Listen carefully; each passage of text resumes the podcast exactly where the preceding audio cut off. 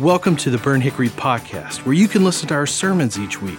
Our mission is to reach everyone around us with the hope of Christ.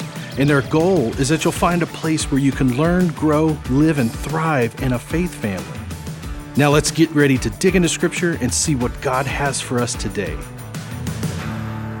Well, good morning, church, and Merry uh, Christmas to everybody. Uh, I do have to say, uh, as we begin this morning, I hate that we had to cancel last night. Um, really, really hate that all of the promotion, all of the planning, all of the stuff that went into Christmas under the stars would have really and truly began to be Christmas in the mud uh, yesterday, but we had to cancel it. And I'm not going to lie to you, I prayed for rain all day. Um, I did. Because once you cancel something, something like that, nobody wants to be that guy when it doesn't rain, uh, just to make sure that's happening. Well, look, I know I say that and the disappointment of that, but I do also want to say it has been incredible over these last couple of weeks just to watch the building come alive. And, and here's what I mean when I say that. Uh, all of the decor has changed, the lobbies look different, it looks different up here, and there is just a there's a festiveness, there is a incredible look to the building, but not only that, that, but it's been fun to watch all of the groups get together. Now, this doesn't mean a whole lot for you guys, but for those of us that, that practically live here, it's been incredible to watch all of the celebrations happen, whether it be sports banquets or community events, whether it be ministry parties or life group events, to watch us come kind of out of where we've been over these last couple years and just watch the celebration for the Christmas season that has happened over these last couple weeks, it really has been incredible. It really has. Now, I say that to say this if you're not part of a life group, if, if, Sunday is kind of like you just kind of come and worship with us, look, we're, we're really thankful for that. But, but here's what I want to say if you're not part of a life group, you're missing it. You're missing community. You're missing to watch God move in your family through relationships. You're missing people being able to take care of you and know what's happening in your life. If, if your idea of church is just popping in to hear some great music and some adequate teaching a couple times a month, that's not going to get there for you. I promise you it's not. So, would you just consider over these next couple weeks making life groups part of something that you just see in part of your life? All right, I felt like I just needed to say that. Let's jump into the message. Last week, we launched into our Christmas series here that we've just entitled, And He Shall Be Called. And He Shall Be Called. And we jumped into this idea that Christmas time is an incredible time for all of us to be able to regroup a little bit to kind of reset our schedule or to relook at things, to pause and to ponder this idea or this message or the reality that Christ, the Messiah, the King, has come. That he has come and he has gifted us and gifted humanity and gifted the world with salvation with Him being Emmanuel. And the reality is, if you look at the core of the Christmas season, you begin to see that that's why we put so much strain on gifts. It's because the ultimate gift, Jesus, was born for us, He was given to us. It wasn't anything we deserved or anything we earned or anything we bought, He was given to us. That's the Christmas season. And in that, what we're doing here is we are marching through a text in the Old Testament from the book of Isaiah. From the book of Isaiah, chapter 9, really chapter 7 through 9. And we said that every week throughout the Christmas break or throughout the Christmas holidays, we're going to take this ancient prophecy, this idea that this Messiah is going to come, and we're going to pull a little piece of it out every week. We're going to watch how it points to Jesus and how it points to who Jesus is and what Jesus does and how Jesus wants to step into our lives. And that's what we're going to do this morning. Now, for those of you that weren't here last week, all right, for those of you that weren't here, let me bring you up to speed as you're getting with me in Isaiah chapter 9. Isaiah chapter 9 is given to us in the year somewhere around 730 BC. 730 years prior to Christ being born, Isaiah is given to us in an incredibly turmoil time. There's lots of trouble, there's lots of depression, there's lots of question, there's sickness happening, there is armies taking over other armies, there's countries that are folding, and the reality is there's a chaos level in the world in this moment, specifically in the southern kingdom that we're looking at that is beyond a lot of what they had ever seen in their lifetime. Does that ring a bell for anybody? There is a level of ambiguity. There's a level of question. There's this idea of we don't know what's going on and why it's going on. We've got government leaders we trust. We got government leaders we don't trust. We've got kings and we've got prophecy. We've got all this going on in this moment. And this guy named Ahaz, this king, Ahaz realizes that he's in trouble. And this country's in trouble. He's the king of the southern kingdom, which is Israel, which is uh, the, the whole body that has already been said that is God's people. He knows that he's doomed because the Assyrians are stronger than him and they're about to take him. So he's looking to do something.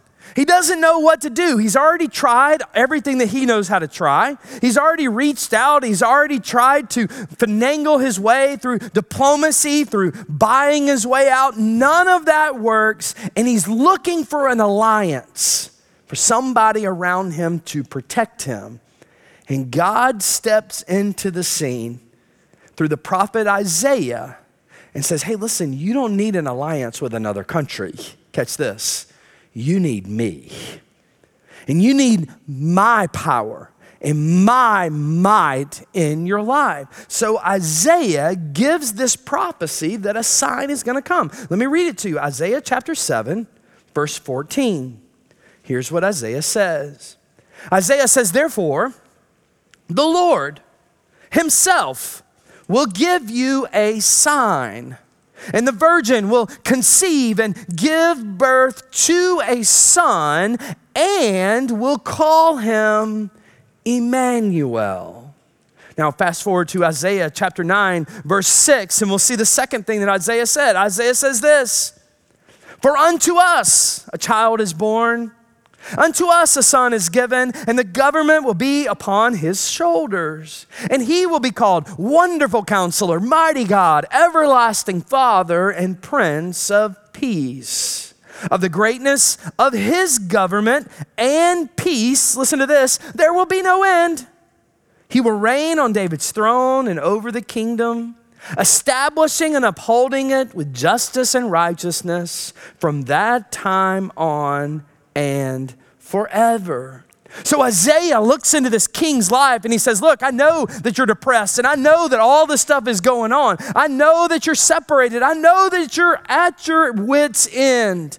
But listen, a child is going to be born a son is going to be given and he is going to be sovereign. Are you seeing that even in that statement, we're seeing that the divinity of God and the humanness of Jesus and the sovereignty of God are all coming together around this message of that we are separated from God. There's no alliance around us that can ever help us, there's no group of people that can deliver us. Isaiah looks into King Ahaz's life and says that it's none of that stuff that's going to cure you.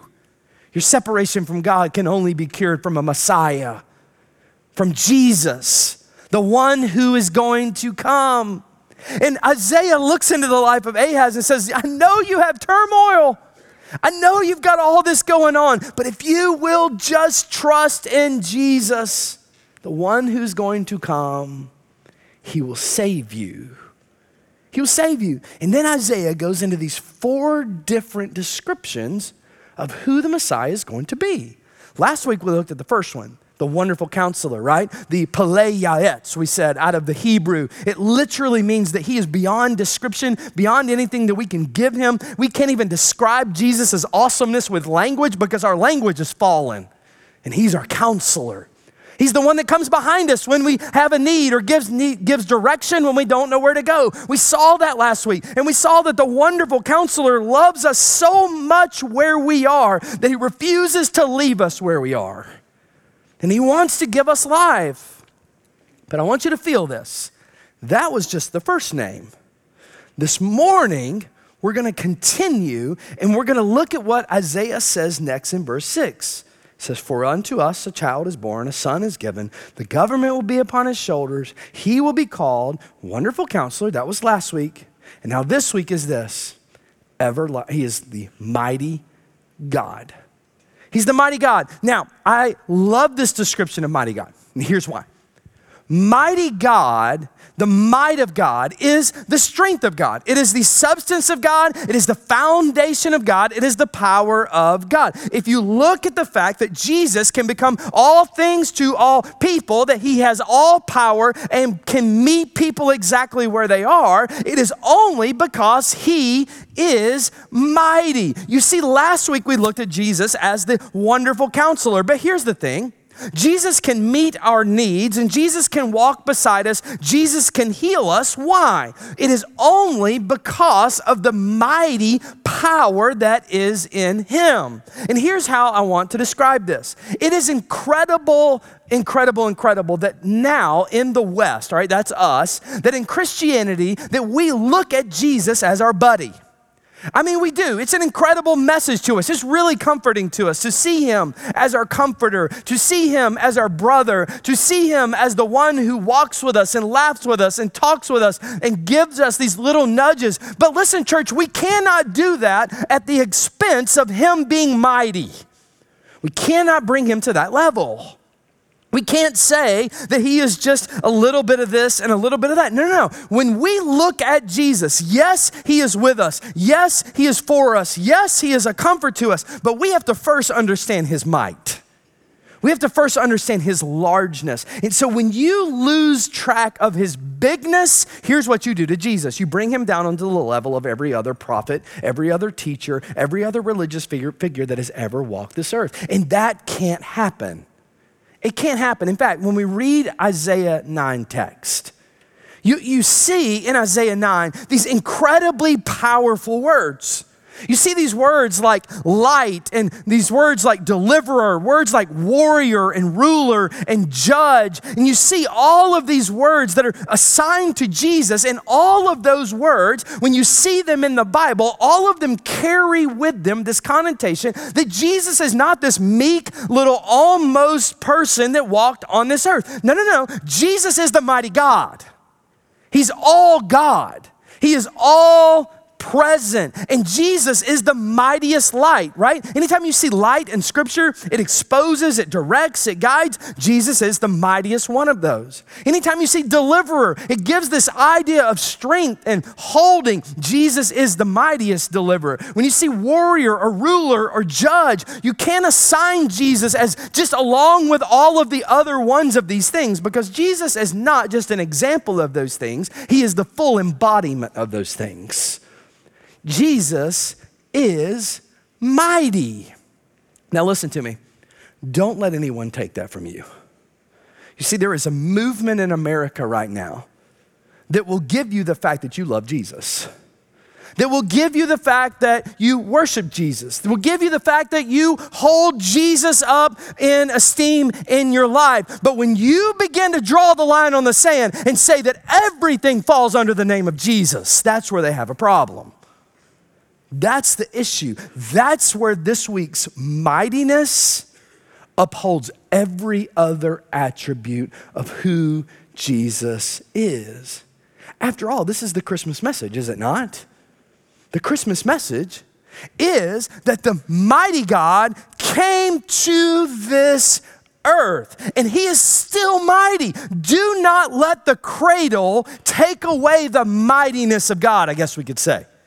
Don't let it. In fact, I got to thinking about the descriptions of when, who Jesus is in the Christmas story this week. I want to read you a few of them because I just want to show you the mightiness of who God is and what even the angels said about him. Do you remember when the Lord appeared to Joseph, Jesus' father? Do you remember what the angel said to him? Matthew chapter 1, verse 20 says this The angel said, Joseph, son of David, do not be afraid Take Mary home as your wife because what is conceived in her is from the Holy Spirit. She will give birth to a son, and you will give him the name Jesus. Now, watch this. Here's the mightiness because he will save his people from their sins. Do you see that? Yes, we're talking about a baby. Yes, we're talking about the incarnate Jesus, but we're talking about a person that can save. It doesn't stop there. Look at what happened in Mary's life. When the angel appeared to Mary in Luke chapter 1, verse 28, the angel said, Greetings, you who are highly favored, the Lord is with you. Mary was greatly troubled at his words and wondered what kind of greeting this might be. Verse 30, but the angel said to her, Do not be afraid, Mary, for you have found favor with God. You will conceive, you will give birth to a son, and you are to call him Jesus. Now, watch the mightiness of the language that comes next. He will be great. He will be called the Son of the Most High. The Lord, watch this, will give him the throne of his father David. Verse 33 and he will, watch the mightiness, he will reign over Jacob's descendants forever. It goes again. Here it is and his kingdom will never end. Are you feeling the mighty language in this? The big language in this? This isn't let's light a candle and just be quiet about this little meek little baby here. No, this is the mighty God. It is great. He has a throne, He will reign, He's forever. He has a kingdom, the angel says to Mary. Remember Zechariah in the Christmas story? Zechariah is the father of John the Baptist. He's the father of John the Baptist. And when the angel appeared to him and told him what was happening, all Zechariah had to say is this Luke 169, he says that the Lord has raised up the horn of salvation for us. Now that sounds weird to us because we ain't farmers. Well, maybe two of you, right? I mean, we're, we're just not, right? But do you know what the horn represents in an animal? It is the power of the animal. It is the it is the defeatingness of that animal. So Zechariah looks at it and says, "Yeah, yeah, that's a baby." But listen, that is the horn of our salvation. That is the thing that gives us worth. That is a mighty one. Luke 174, Zechariah says that he will rescue us from the hands of our enemies.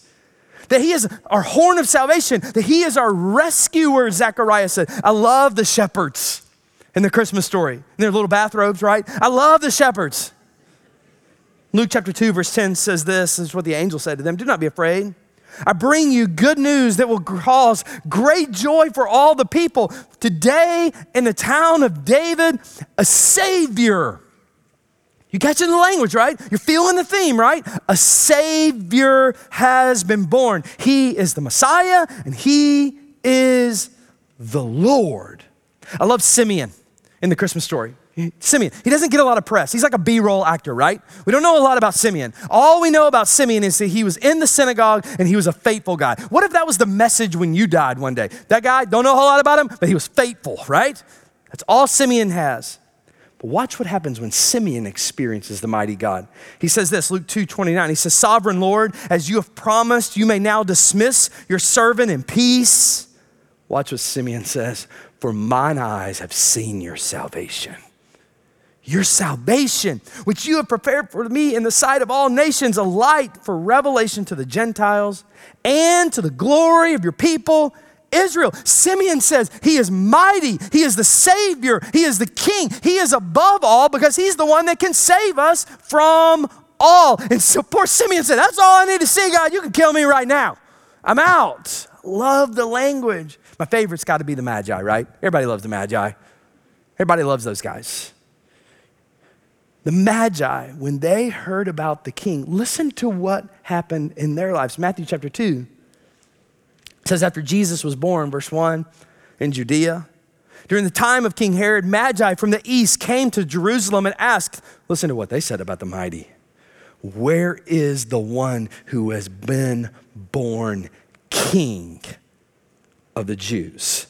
We saw his star when it rose and we came to worship him. Fast forward down to verse 10. When they saw the star, watch this, they were overjoyed on coming to the house. They saw the child, his mother, and Mary, and watch how what they did to the mighty. They bowed down, they worshiped him, and then, if you were here last year, you caught a whole bunch of this. They opened their treasures and presented him with gifts of gold and of frankincense and of myrrh. What?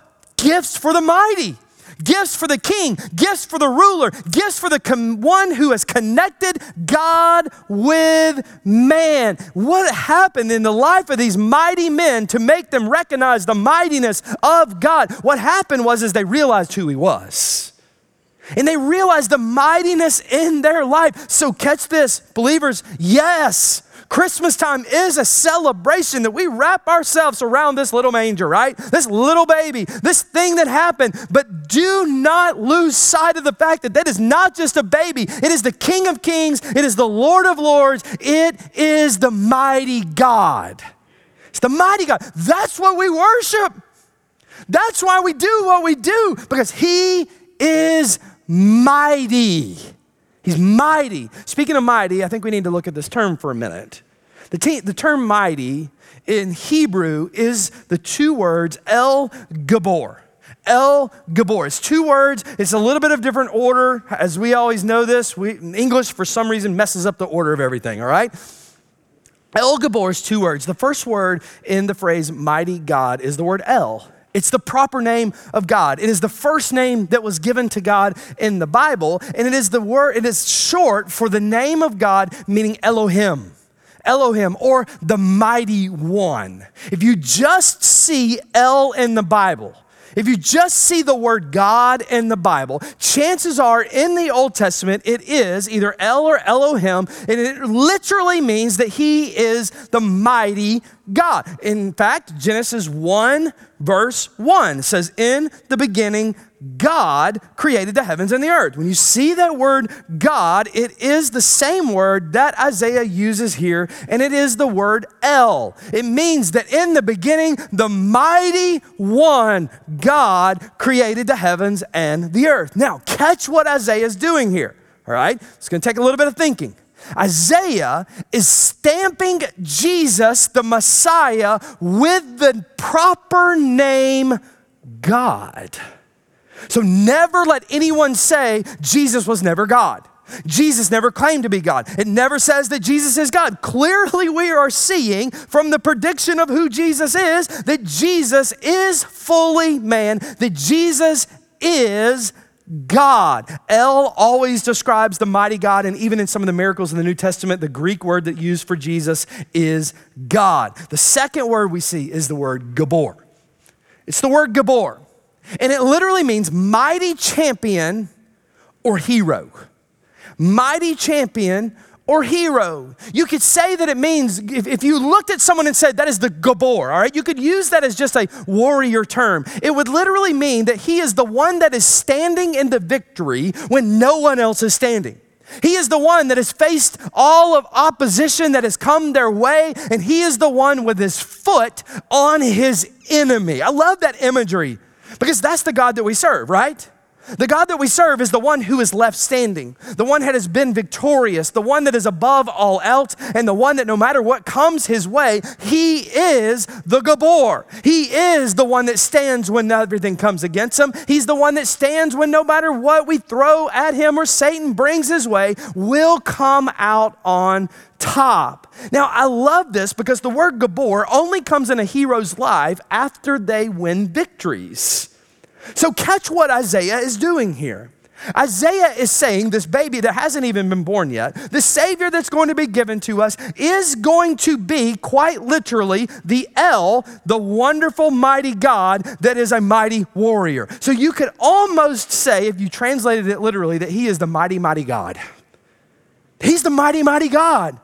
But how many of us, we've just reduced him down to an afterthought?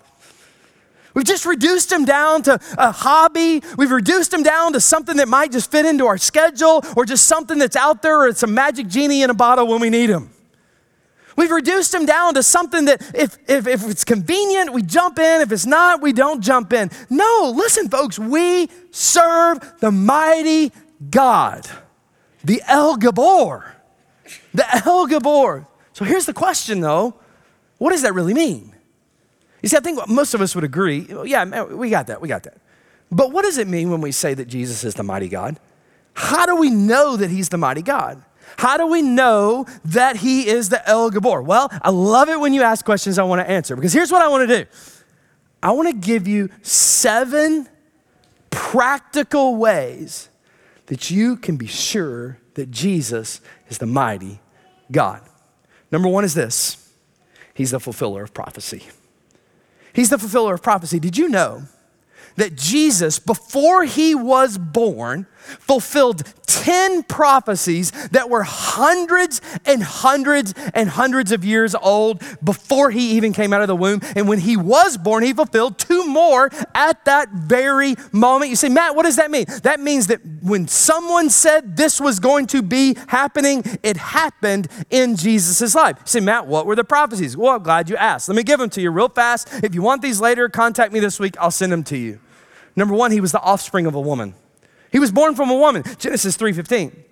He was a born from a virgin, Isaiah 7 4. He was the Son of God. Psalm 2, he was a descendant from Abraham, Genesis 22 18. He was in the line of Isaac, Genesis 21 12. He was in the nation of Israel, Numbers 24 17. He was in the tribe of Judah, Genesis 49 10. He was from the family of Jesse, Isaiah 11, chapter 1. He was from the house of David, Jeremiah 23 5. He was born in Bethlehem, Micah 5 2. He was presented with gifts, Psalm 72 10 and he children around him, babies were to be killed as he was born. Jeremiah 31 15. 12 specifics that could not have been fulfilled by anyone but God were fulfilled at the moment Jesus was born.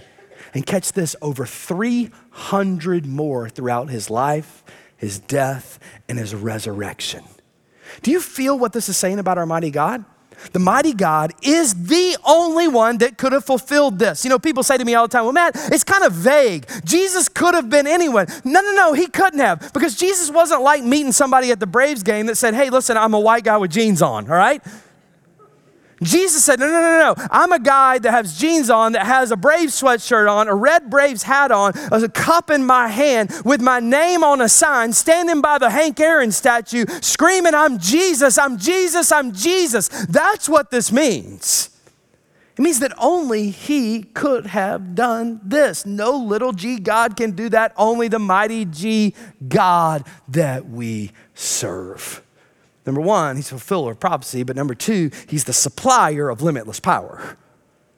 You see, the mighty God is the supplier of limitless. Limitless is the main word I want you to grab onto there. He's the supplier of limitless power. I was reminded of this, of this this week. Mark chapter 5, I think it's verse 23 through 41, is a story about a guy named Jairus. Now, Jairus was a synagogue leader. You can read it this week on your own. He was a synagogue leader. His daughter got gravely sick, didn't know what to do. So he did the only thing that was reasonable to him. He sought Jesus out to heal his daughter. The problem was, by the time Jairus got to Jesus, his daughter had died. Well, the story doesn't end there. Jesus, the El Gibor, right? Steps into the scene. He heals the daughter. He brings the daughter back from the dead. He puts breath in her lungs. He rhythm in her heart, gives color back to her face, puts words back into her mouth. But here's what I want you to know about that story. When Jesus brought this young girl back to life, it did not, catch this, take power from Jesus. Now, that's hard for us to understand. Why? Because when I step into someone's life, when you step into someone's life, when we meet a need, when we emotionally attach ourselves to a situation, it gasses us a little bit. It tires us out a little bit. It's kind of like in Nintendo days when Mike Tyson's punch out and you took one to the face, right? Your power went from, 50, from 100% down to 50%, right? See, Jesus is not like that. When Jesus steps into someone's life and when he heals someone's life, it does not take power away from Jesus. It joys Jesus to be able to live out exactly who the mighty God is. So listen to me. There's going to be problems, there's going to be situations, there's going to be roadblocks. There's going to be financial and medical and social and spiritual problems in your life. But Jesus, the mighty God, has endless power to meet your needs. He has an endless supply. So don't come to him going, Hey, I know you got a lot going on, and I know this might tire you out a little bit. Jesus, Jesus is like, No, this is what makes my joy complete. You see, the same power that rose this girl is the same power that's available to us. I love Isaiah 43 11, where God says, I, even I, am the Lord, and apart from me, there is no Savior. I have revealed and saved and proclaimed, I, I'm not some foreign God among you. You are my witnesses, declares the Lord, that I am God. Yes, watch this, from the ancient days, I am He. No one can deliver out of my hand. When I act, no one can reverse it. Listen, there's no end to the power. There's no reversing God's power. You know what our role is? It's just to tap into the power. And it's to ask God for the power. So, what are we seeing? We're seeing, in fact, that God says, My power through my might is available to you. He's the fulfiller of prophecy, He is the supplier of limitless, limitless power. Number three, the El Gibor is the creator of all things. He's the creator of all things. Look, I get it. Ah, oh, man. I get it. This is a really hard season, right, during Christmas to look at the baby in the manger and think that's the creator. Our minds are blown away by that, are they not? Or is it just me? All right, it's just me. That's great. All right, here it is. When you see the baby in a manger, he is not just a baby, he's the mighty God. He's the mighty God. Listen, as hard as that is for us to swallow, think about this. How hard was it for the angels to swallow that? I mean, think about this. They have existed from beginning of days with God in heaven, and now he's got a suit of flesh on. Uh, don't you think they had a little bit of a, I hope this works out? He's God. He's come to earth. Make no mistake, the mighty God, Jesus, was born in a manger, but make no mistake, he's mighty. He's mighty. In fact, Colossians 1:15, watch this. The Son is the image of the invisible God, the firstborn of all creation. Listen to what it says about the El Gibor. For in him all things were created in heaven and on earth, visible and invisible, whether in thrones or powers. He's before all things. In him all things are held together. Do you know what this means for us? It means that the mighty God, the one that created the earth, the heavens and the earth, the one that sustains the earth, the one that holds all things together, he can now speak into your life. He can now fix you. Do you realize any situation that you ever get into can be fixed by the mighty God because he created it?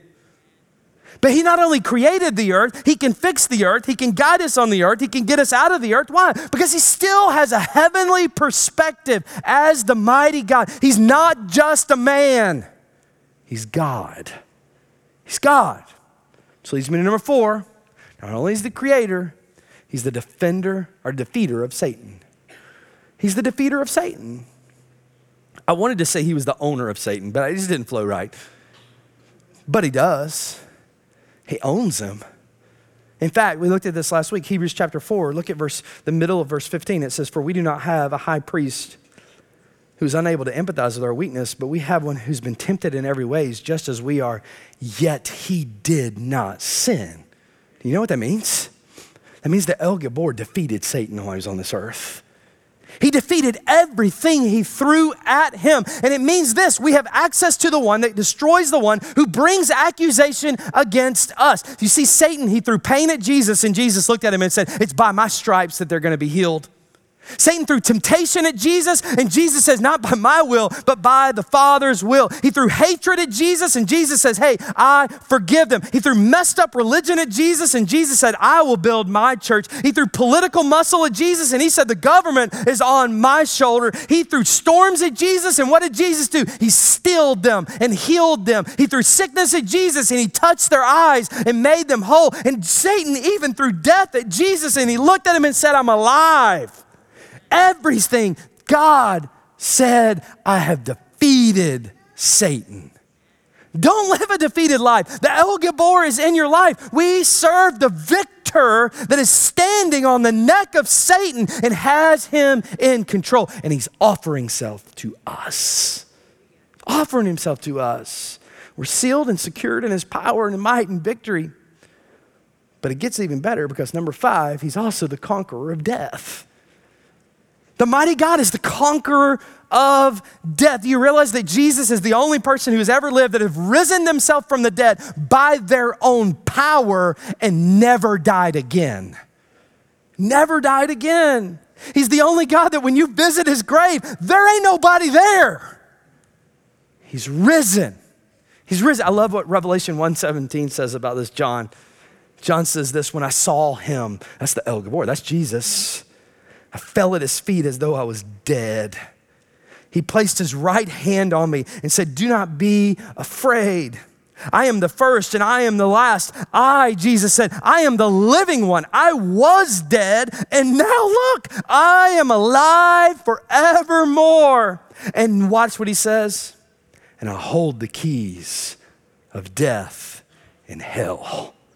Three words Christ conquered death is the most important difference between Christianity and that we have a mighty God and nobody else does. He conquered death. Acts 2.24 says it was impossible for death to keep its hold on him. John 10, 17 says, I lay my life down, Jesus said, only to take it up again. So, the mighty God that we serve, the mighty God that Isaiah is saying in these two words, holds the keys to death, which is incredible news. Why? Because of number six, he's also the El Gibor, is the giver of our heavenly resurrection. He's the giver of that. Did you know that you will receive one day a heavenly resurrection, not based on what you know, not based on how many church times you've gone, not based on what your parents believe, not based, on how much you give, how many Bible verses you know, or how many baptized times you have ever been through? You will be gifted eternity one day if you know Jesus, the El Gibor. If he's in your life, if he set you free, if he has given you life, right? John 3, verse 16 For God so loved the world that he gave his only Son. Whoever believes in him shall not perish, but have everlasting life. He's the giver, but it doesn't stop there. Here's the last one. The El Gibor is also the promiser. Oh man, that he will return. That he'll return. He's the promiser that he will return. You see, the mighty God, the El Gibor, Yes, he's the fulfiller of prophecy. Yes, he gives us limitless power. He created all things. He defeated Satan. He conquered death. He's the giver of heavenly resurrection. But he's not done. Listen, he's coming back. He's coming back. And this time, there will be no mistake. This time there will be no ambiguity. This time he is not coming to be born in a manger. He's going to be riding in as a warrior who stands above all else, and all knees will bow, all tongues will confess that he is Lord and that he's mighty to save. That's the El Gibor. I love John 14 where Jesus looks at him and goes, Hey, don't be troubled. Believe in God and believe in me. My Father's house has many rooms. If it weren't so, I wouldn't say it. I'm going there to prepare a place for you. And if I go to prepare a place for you, I will come back. I will take you with me so that you may be, and catch this, where I am. Where I am. This is the mighty God. I think we've just reduced him down to a bobblehead Jesus that rides on the dash of our car. I think we've reduced him down to a t shirt or a cliche Christian motto or a coffee cup. He's mighty. He's above all. He's victorious. He stands above us. He's the centerpiece of creation. He stands alone in himself. He's unique and unparalleled and unprecedented. I'm talking about Jesus, the mighty God. He's the miracle of the age. He's the strength for the weak. He's the supplier of all power. He's available for the tempted. He sympathizes with us and he saves us. The mighty God guides us. He heals the leper, gives sight to the blind, cleanses the the sick. He forgives the sinners. He delivers us. He serves the unfortunates. That's the mighty God. He is limitless. He has all power at his fingers. There's no barrier that can keep him away from us. Our mighty God is strong. He's knowledgeable. There's nothing hidden from him. There's nothing that is out of his sight. There's nothing that doesn't fall under his love. He's the hero of all heroes. He's the governor of all governments. He's the king of kings, the lord of lords, the mighty God. And he is incomprehensible, but He's ours. He's ours. And that's the Christmas message.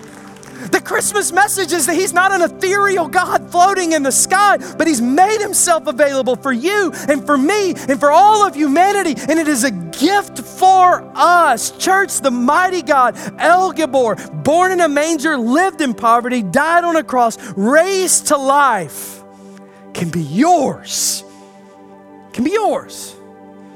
But what does he ask of us? Two things submit and worship. It's simple. Do you realize I have spent the last 40 minutes telling you who He is to you? But in 10 seconds, I can describe all He wants from us submit and worship. Here's the question why don't we? Why don't we? I love Matthew chapter 14. It's another homework assignment for you. You can read the miracle. It's incredible. It's actually one of the miracles that, that use the word El Gibor, but it's in the Greek. But just trust me, it's there. Jesus walks on the water by the disciples after he calms the sea and gets back into the boat. You remember the story with Peter? Listen to what happens when we realize who he really is. Matthew 14 33 says, When they climbed into the boat, the wind died down.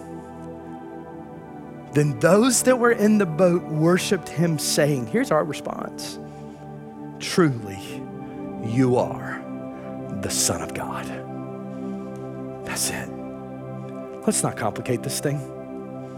Let's not put so many layers in this thing we don't know which ends up. Submit and worship. Submit and worship. Lord Jesus. El Gibor. You are mighty. And God, in this place today, continue to show your mightiness. Lord Jesus, I'm not sure where everybody is in this room spiritually. But God, what I do know is that you will meet them right where they are if they will turn to you. You will forgive them, you will raise them, and you will set them on a path of your power and your grace. But it takes them taking that step. God, if there's people in this room that need to submit their hearts to you today for the first time, or for the first time for real. And they need to surrender their hearts to you, Jesus, to come into their lives, to forgive you of their sins. God, I just pray that something in their heart today would just tell them to simply turn to you. God, maybe, just maybe during this next moment, they'd step out from where they are and just come and look myself or one of these other counselors in the face and just say, Hey, I need Jesus. I need the wonderful, mighty God. God, give them that boldness this morning. Or God, give them the boldness to jump onto the app and fill out the next steps for them just for us to follow up with them. But God, for a lot of us today, would you just reset our thoughts? That yes, you are a comforter, but God, you are mighty. Thank you, Jesus. Let's stand and sing together. Thanks for listening to this week's sermon. Were you inspired? Maybe you've got questions. Do you want to know more about Jesus? Then we'd love to hear from and connect with you. So take the next step with us by visiting burnthickory.com/next. Again, thanks for listening, and hey, stay tuned by subscribing and stay up to date by downloading the Burnt Hickory app.